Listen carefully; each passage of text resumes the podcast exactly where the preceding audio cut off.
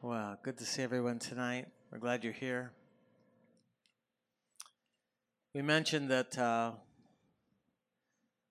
next Sunday night, the 8th, uh, Bob Sorger will be here.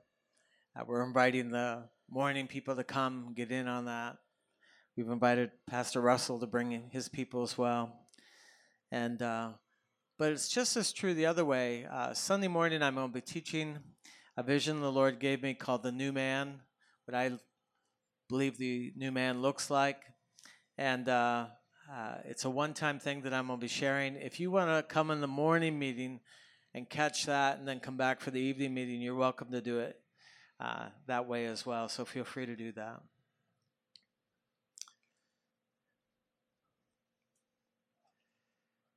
One morning, uh, I woke up and, and uh, was feeling discouraged feeling a little beat up. Uh, someone had taken some chunks out of me. They had strongly criticized me and said some harsh things and felt like I was hurting. And uh, the only way I know to deal with that is to turn to the Lord. And so I, early in the morning, I turned to the Lord and I said, Lord, I'm, I'm hurting and he spoke to me right away. And I wasn't expecting that. I, I just wanted to express that to him. And I wasn't expecting what he said. But as you walk with Jesus and you read in the New Testament, you see the way he related to people, he often asks questions. And so that morning, he asked me a question that I wasn't expecting. I said, Lord, I'm hurting. And he immediately said to my heart, Which part of you is hurting? And it made me laugh because sticks and stones don't break my bones. So physically, I wasn't hurting. And I and I thought about it for a minute, and I realized I'd woke up early that morning. You know that you're in that f- period of time when you're just coming around, and uh, I had a song in my heart.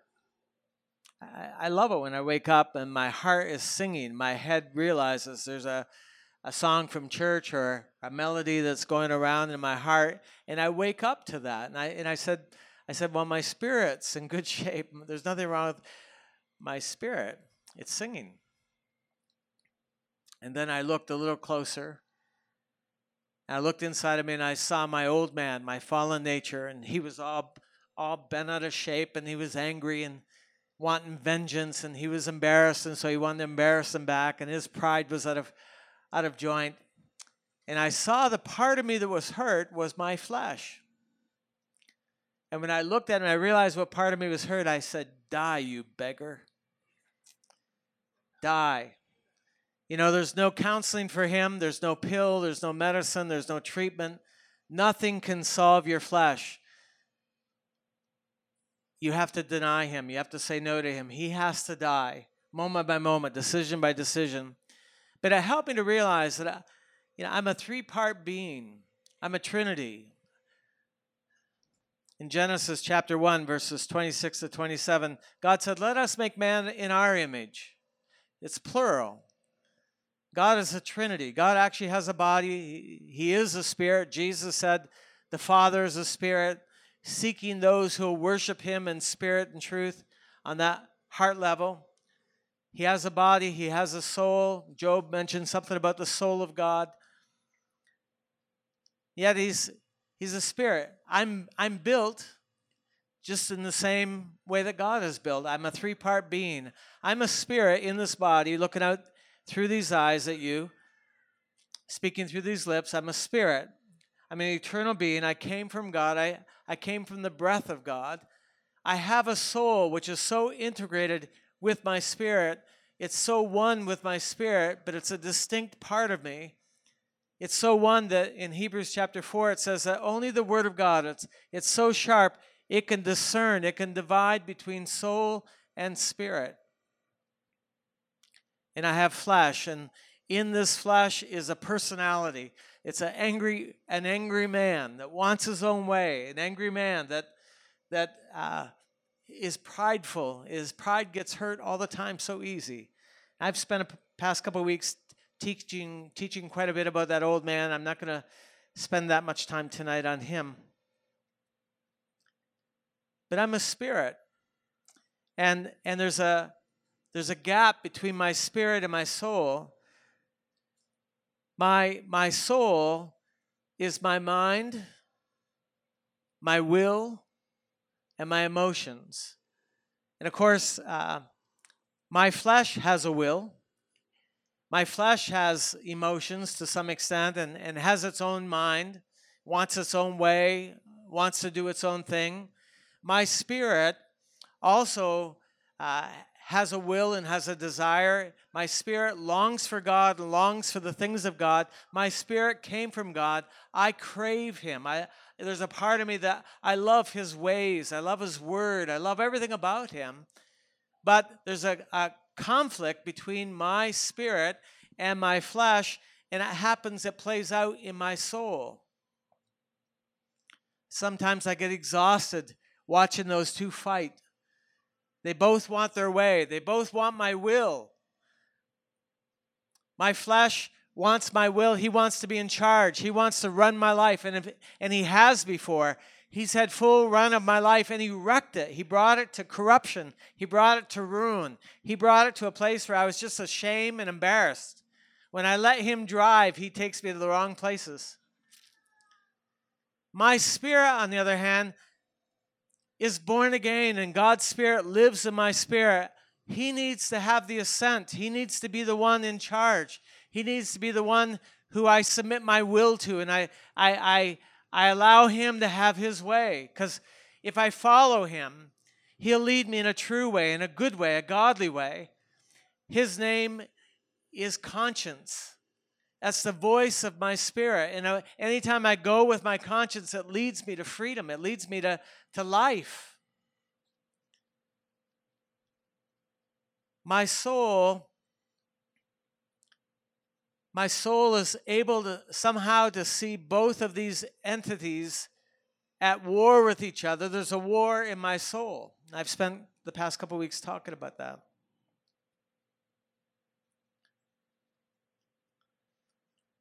When God came down in the garden, he came down to have fellowship with Adam. And, and uh, he wanted heart to heart fellowship. And there's something that's happened today, and I see it all the time. I see it at every turn, where there's people who are trying to relate to God in their heads.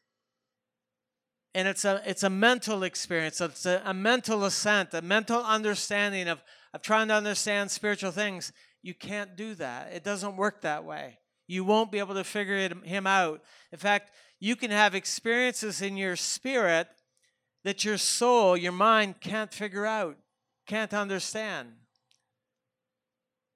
Paul wrote to the Philippians in, in uh, chapter 4, verses 6 and 7, and he says, There's a peace of God that surpasses understanding. In other words, you can be going through something and experience this peace that doesn't make sense and that you can't generate with your own ideas. It's something that happens here that you can't understand here. Let me give you another example. Someone said one time, they said, I wouldn't trade my joy for all the happiness in the world. It's possible to have joy that's different than happiness in your head. It's possible to have a joy, you're going through something that's difficult, that's disconcerting and confusing and challenging, and yet you look inside and in your spirit it's unruffled, it, there's a joy there, a solid chunk of joy. You can experience that at a heart level, and your head can't understand it. These two things can be at odds with each other at times.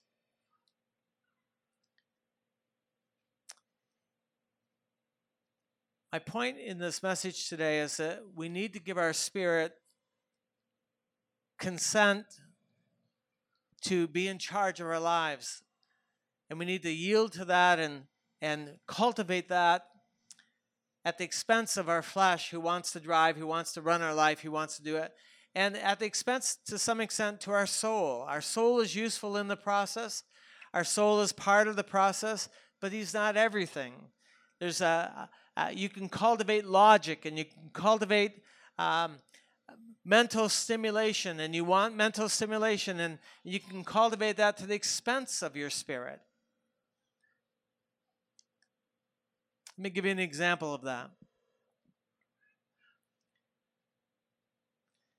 I was working in the in the Ukraine. This was right after communism had fallen. We'd gotten in very early.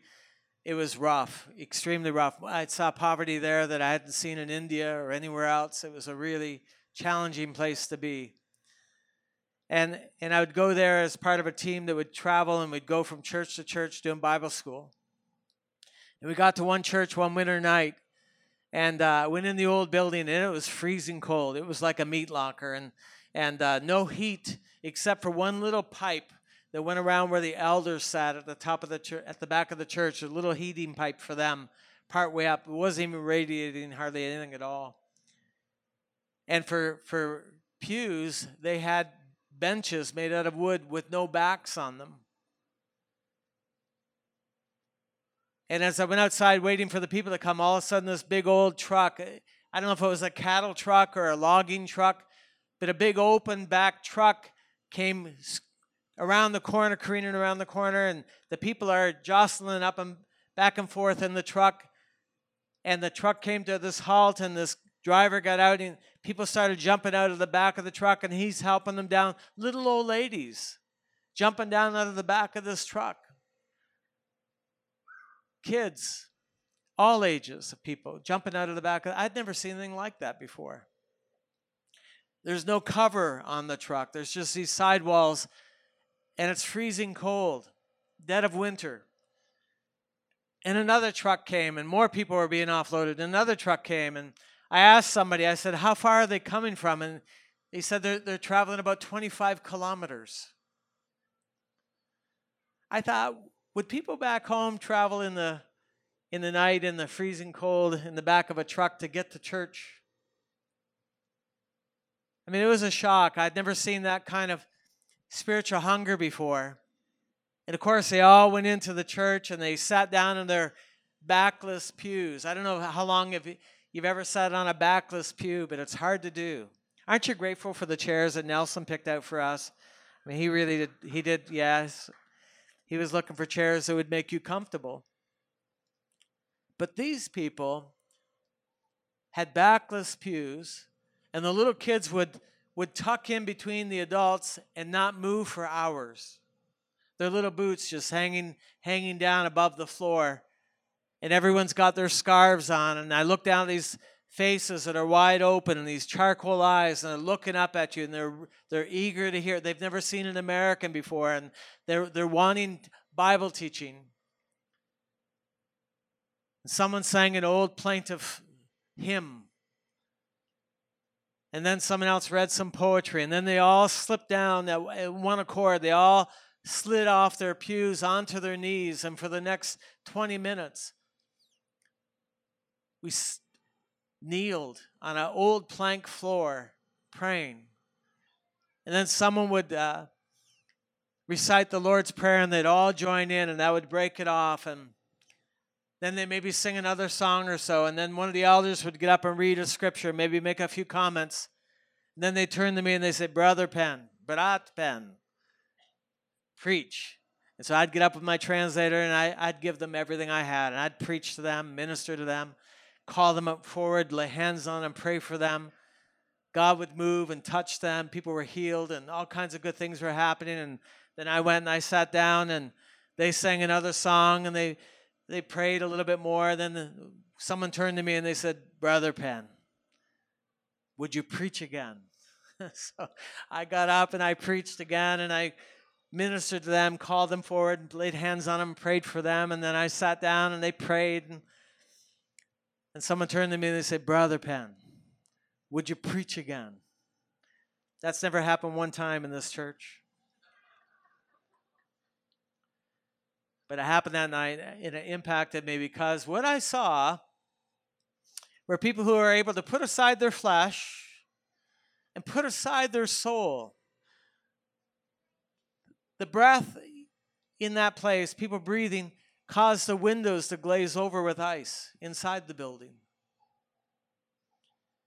We spent hours and hours that night. Then they would get back in the cattle truck or the logging truck and make their way back to their sturdy little homes. And it shocked me to, to realize I, I don't think I'd seen spiritual hunger before at that level where it didn't matter what their soul said or wanted, or it didn't matter what their flesh said, their spirits wanted the Word of God. Their spirits wanted teaching. Their spirits were hungry for more.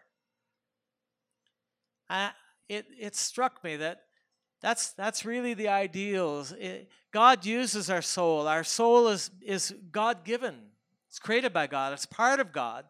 He has a soul. Our soul loves color, our soul loves light, our soul loves warmth and, and comfort. There's even soul food that feels good when you're not feeling when you're when you're going through a difficult time. There's soul food that just makes you feel good. Well, that came from God, but that's not it. And it's possible to become soulish Christians where we live at a level where it's got to be comfortable. We got to like the song. We got to like the ambiance of the places, everything. We've all been to churches where it's the stained glass, it's the it's the aesthetics, it's the paint color, it's it's the right pew, it's it's the right carpet color, it's all those kinds of things, and then that's it. They go there and they, they, they experience that, then they go home and they're still spiritual hunger. Hunger. They're still starving. They still go to the psychic to try to get some kind of spiritual connection. They're still looking for something something to touch them spiritually in a drug or an al- extreme use of alcohol or something like this. And it happens all the time. They've actually been stoked or stimulated at a soulish level, but not touched at a spiritual level. And that can happen to this church. I'm grateful for the building. I love this building. I feel so good about what God has done and what Jolene has done, the aesthetics and the comfortable pews. I'm grateful for that. I feel that's that's that's wonderful. Except it's not the end. It's an avenue so that maybe you would forget about you and you'd it, something could happen by God that would trip your heart and open your spirit to Him, and you'd receive something from Him during the time of worship or during the time of prayer or during the time of, of where the word is being delivered. And your heart would grow and your heart would be fed.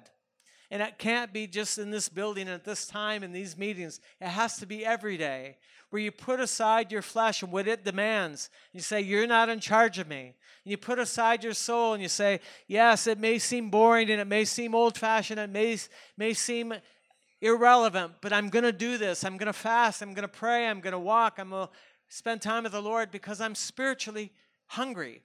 I, I need a spiritual connection with God to feel satisfied. If I don't have that, I'm not complete, I'm not whole. See, it's possible to cultivate soulish Christians. That if it doesn't feel good to their soul, if they don't like the sound of the music, and if the aesthetics aren't just quite right, they'll go to another place to, to get that fulfilled. It's possible to create a carnal church where people are there for themselves and just to get. They're getters. It's like the Corinthians. Paul said, You're carnal. I can't even treat you as spiritual. You come to the communion table and all you do is gobble everything up, and there's people waiting in line behind you, and you just consume everything. You don't care about anyone else but you. He said, You're carnal. You're carnally minded. That it doesn't mean just mental, it means that you're inclined, you're inclined to me first, me and mine. It's all about I.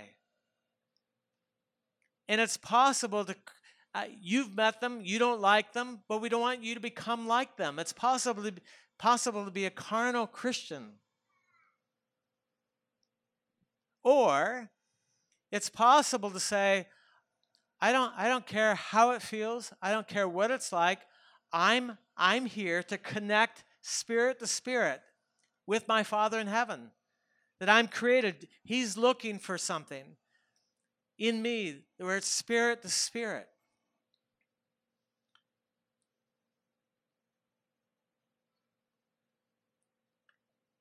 God's longing for this. Are you? Are you looking for this? We can't stop at the soulish level. We've got to go deeper. The soul is simply a gateway. It's simply a gateway we trip that with some things I, I mean, it's possible, you know, you get to a meeting and you say, well, there was some humor there, there was some, uh, the, my friends were there, and, and it, there was the right temperature, and I liked the songs, and they had a meal after, and so all those things are, are being stoked and being stimulated. But you can actually leave the place and nothing has touched your spirit. Nothing has fed you at a heart level. That would be a shame. That, that, that's, that can't be. Somebody has to decide who's going to be in charge of your life. And the only person who could do that is your spirit. Your spirit has to take the ascent.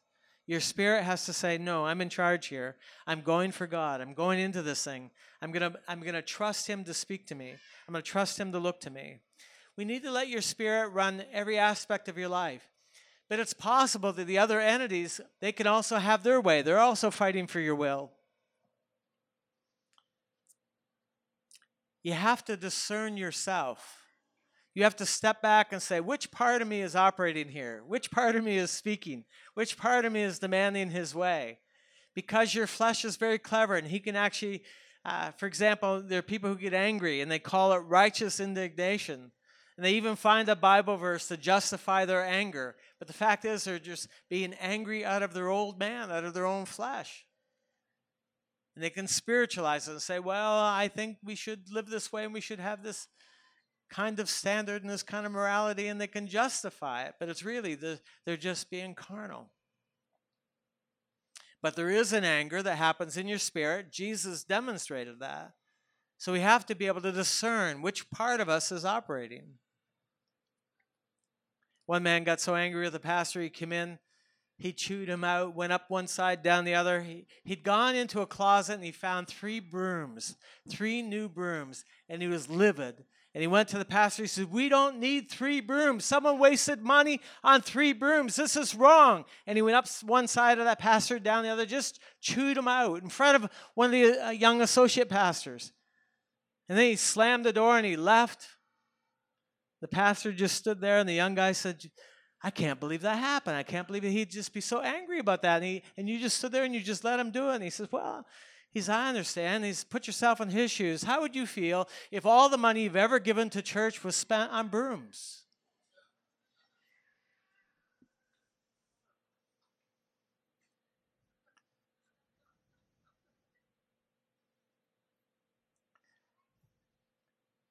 You got to step back and say, where's that anger coming from? Not just in church, it could be in your own marriage, it could be in your own home.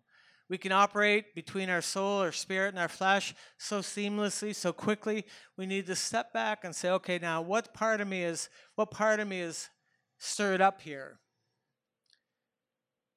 You could even you could even go after someone in lust and call it love and, and be operating completely out of your flesh. And, and, and because there's emotions involved, you think it's God.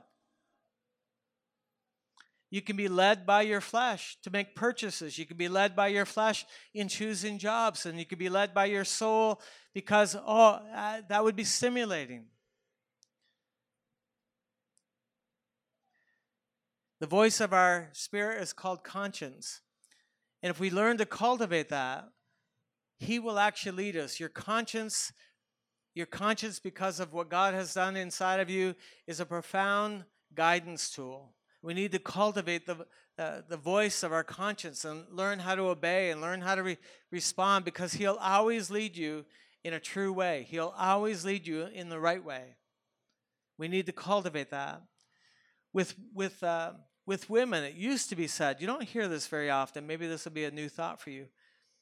But with women, they used to say, well, there's a thing called uh, woman's intuition, where the, where the wife would just say, I know. I know something's going to happen, or I know this is, this is the way this is. It was almost like they had a, a special discernment that just seemed to be, the women had it to a, a greater degree than men, and they called it woman's intuition. And it really isn't women's intuition it's their spirit is is been cultivated it's been they, they've spent all day at home and they've been singing and, and listening to worship music and they've had time to pray and and they've done yes they've done work and they've done other things but they've it's been quiet and something happens where their spirit comes to the foreground and your spirit knows things that your head can't understand. Your spirit could even pick up stuff that's about to happen. Or your spirit can pick up things in terms of discernment that your head can't figure out. And it just seemed like our wives had a had a kind of a lifestyle at one time. It's it's changing, I recognize that. But it used to be that they had more time alone, more time quiet, more time just just having their their their house to manage and they could be more sensitive. The man there's he's he's dealing with all these crazy things and ideas and opinions and personalities and and and he just gets home and he just wants to flop down in a in a in an old lazy boy chair. And his sensitivity is just not there. It's possible to cultivate a sensitivity in your spirit that allow, allow you to make decisions and find direction and be able to discern things and understand things spiritually that your head can't figure out. I think it begins with, with just shutting things down, shutting down, turning things off, turning out all the noise, all the volume, not turning on the TV when you go in the room, not turning on the stereo when you, you, get in your car and you sit there and you say, This is a chance for me to, to pray in tongues or to sing a song unto the Lord because He's hungry for spirit to spirit connection. That's the value of speaking in tongues. And we'll talk about this next Saturday when we gather together.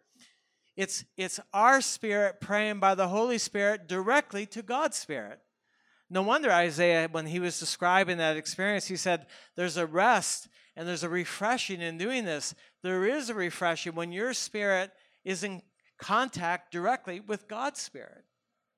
It's the wisdom of God. He's created it, and it bypasses your head. It bypasses your emotions. It bypasses your flesh, and you're praying things that your head would never have prayed.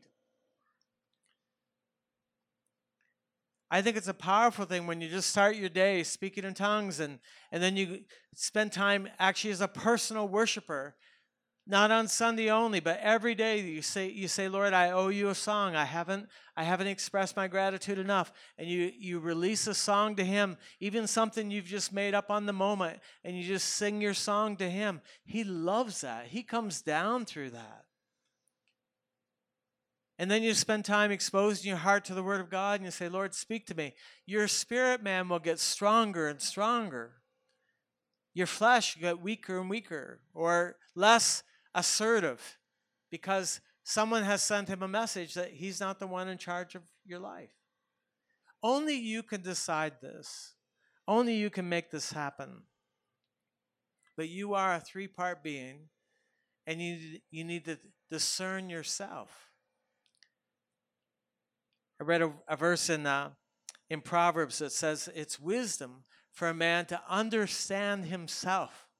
You have to figure you out.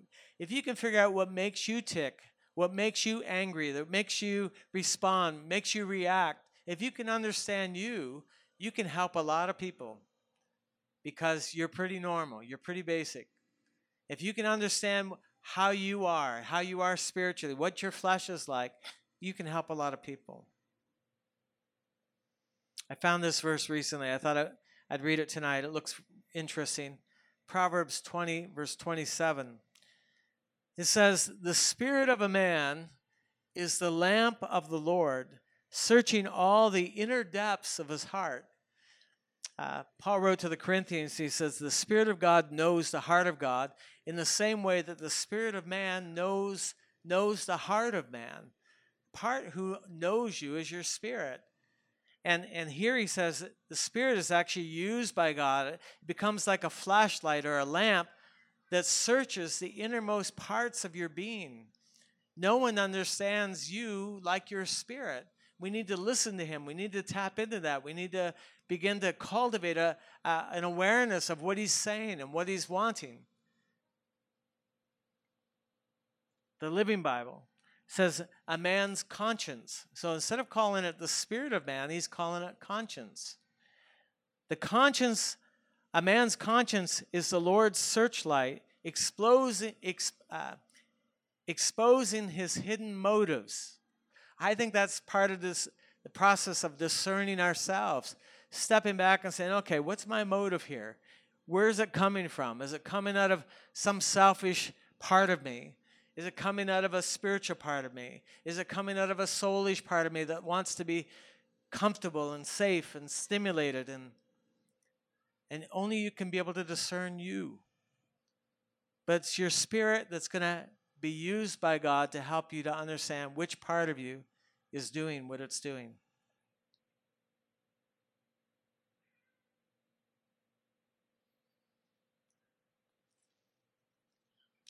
When I was a when I was a boy, I, I grew up in a in a rough neighborhood. Uh, had all the all these brothers, and we had people living living with us, and yeah, there are five brothers and my sister, and, and plus the neighborhood gang, the neighborhood kids that we grew up with. And when you're with older boys, they would want you to do things that uh, were wrong, and there was always trying to figure out something something that we could do that create a laugh, uh, have some fun, do some things. We did some awful things. But the older boys were able to do things and and I had an experience with the Lord when I was about 5 years old that gave me a, a very extra sensitive conscience. My conscience bothered me very easily. If I if I was even thinking about a lie, I, my my body would quake and my brothers would want to steal and they'd and, the gang in the neighborhood they'd want to you know put on their rubber boots their big big winter rubber boots and go down to the store and stuff things in their rubber boots. I mean every storekeeper should have known. Any group of kids coming in here in the summertime with rubber boots on you know they're going to steal stuff. Well they would do that and i'd get my rubber boots on but I, I would end up hiding behind a tree. I felt like such a coward. I couldn't steal. My little conscience would just quake, my body would just shake. And they would do things. They, you know, they're building these apartment buildings around our neighborhood, and and uh, they'd go searching from floor to floor, collecting pop bottles that the construction workers had left, and and then they'd find a wheelbarrow and they'd fill it up with bricks, and they'd push it down the elevator shaft to see what it sounded like when it hit the bottom, and and I loved hearing those stories, and I wanted to have the courage to do it. But I, my little conscience would just tremble so badly that I felt like a coward. And so something happened inside of me. I wanted to inside, I wanted to be part of that. So I'd actually violate my own conscience and, and force myself to do things that I shouldn't have done. And uh, they like to steal and they like to lie and they like to do all kinds of mischief in the neighborhood, all kinds of tricks on the neighbors, and they're always thinking of inventing things to do. But my conscience gradually gave in and I, I yielded and I, I let I let that win over, that influence win over my life. And my conscience, which was so razor sharp, almost like a, a fire alarm or a smoke detector in my heart, began to wane. At first, it was eh, really loud, really intense. And then after I would lie and do the things that they wanted to do and steal, it got less and less, you know, eh. and I'd do something, eh. Do something again. Finally, it was no warning. Wasn't working inside of me.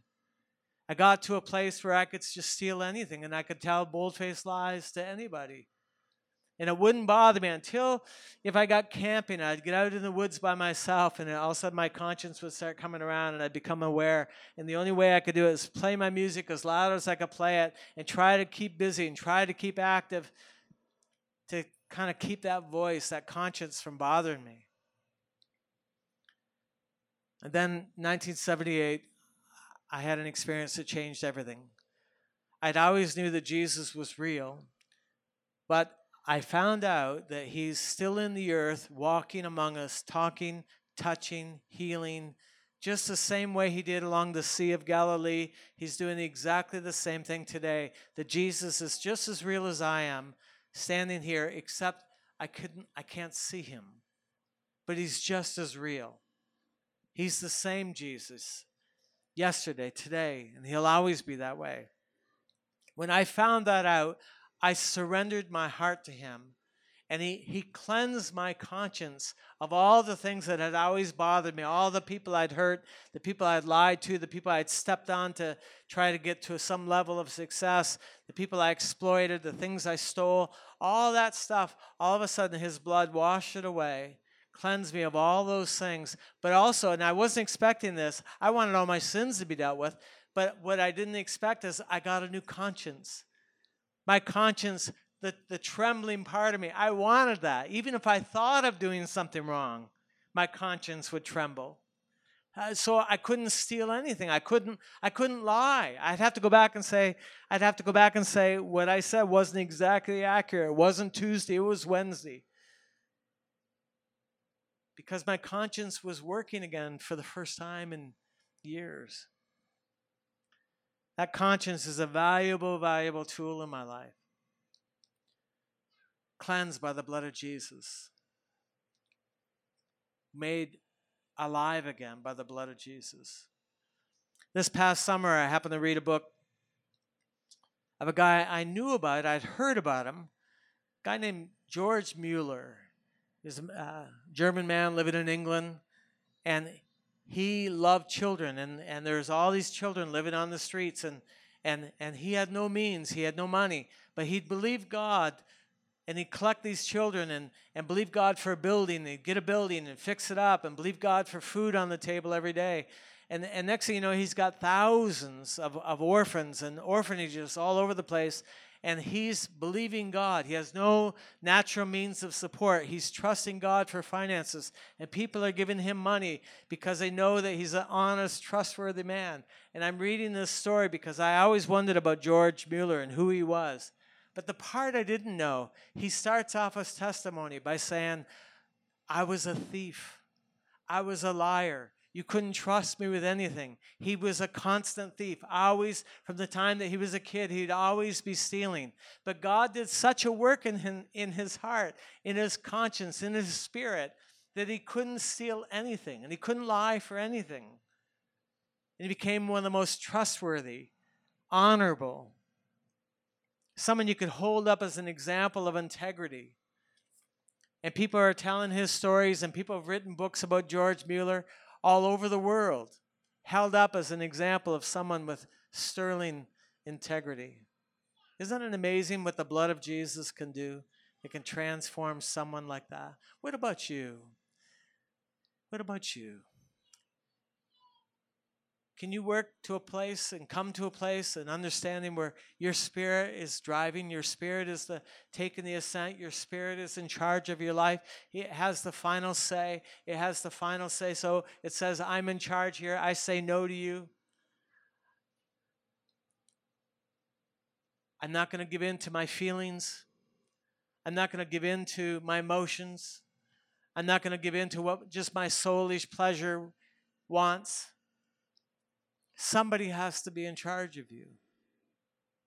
Someone has to be in charge of you for your marriage sake, for your children's sake. And you see it in these little guys where they have flesh, little guys, little guys with man-sized carnal natures wanting their way, wanting to do what they want to do, and their emotions. And we have to work with our kids to show them you can't let your emotions run your life, and you can't live for pleasure, and you can't live for comfort, and you can't, you have to work really young to begin to get them to say, and it's funny what children will say. They're spiritually aware, they're spiritually in tune, and they say some of the most profound things because their spirit is somehow open to God's spirit.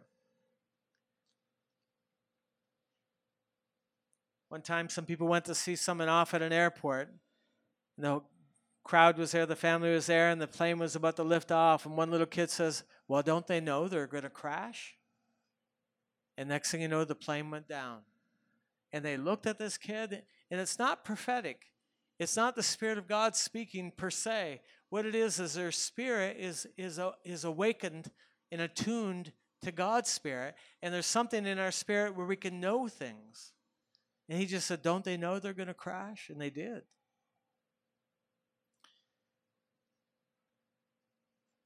I think we can accentuate that part of their lives by reading to them and, and, and telling them Bible stories and making it come alive, that it's not boring. leading them into worship, getting them to be little singers. There's no reason why they can't get lost in the Spirit. There's no reason why they can't be clothed with the glory of God.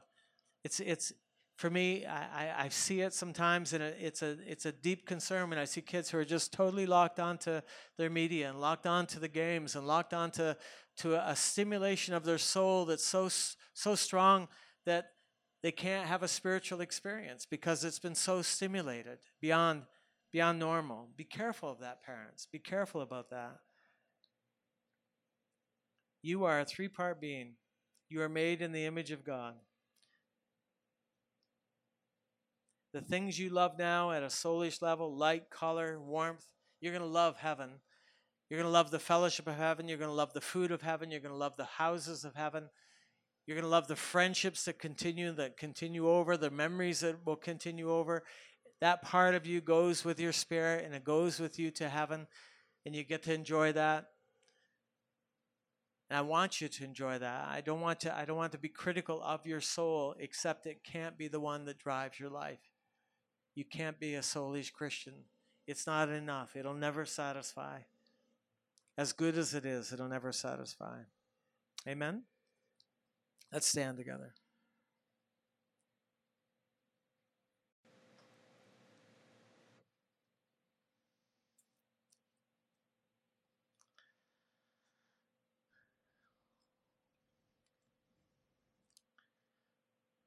What kind of Christian do you want to be?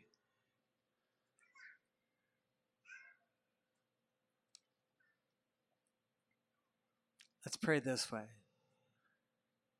Father, I see you in the Bible where you'd come down in the cool of the day to meet with Adam because there was no one on your level that you can really talk with and walk with. The angels didn't provide that for you. Animals didn't provide that for you. Nature didn't provide that for you. So you created man because you're hungry for fellowship. Lord, I want to be that man. I want to be I want to be like Adam. Come. Come each day. Come. Knock at the door of my heart. I want to have fellowship with you. Lord, I've given in to the lesser parts of me so many times, letting them drive my heart, my life. I've done that before. But Lord, help me to help me to pull out, help me to pull ahead, Help me to break rank with all of that and become a spiritual person at a level that I'm, I'm not used to. Help me. Show me how to cultivate that side of me. Show me how to feed that side of me.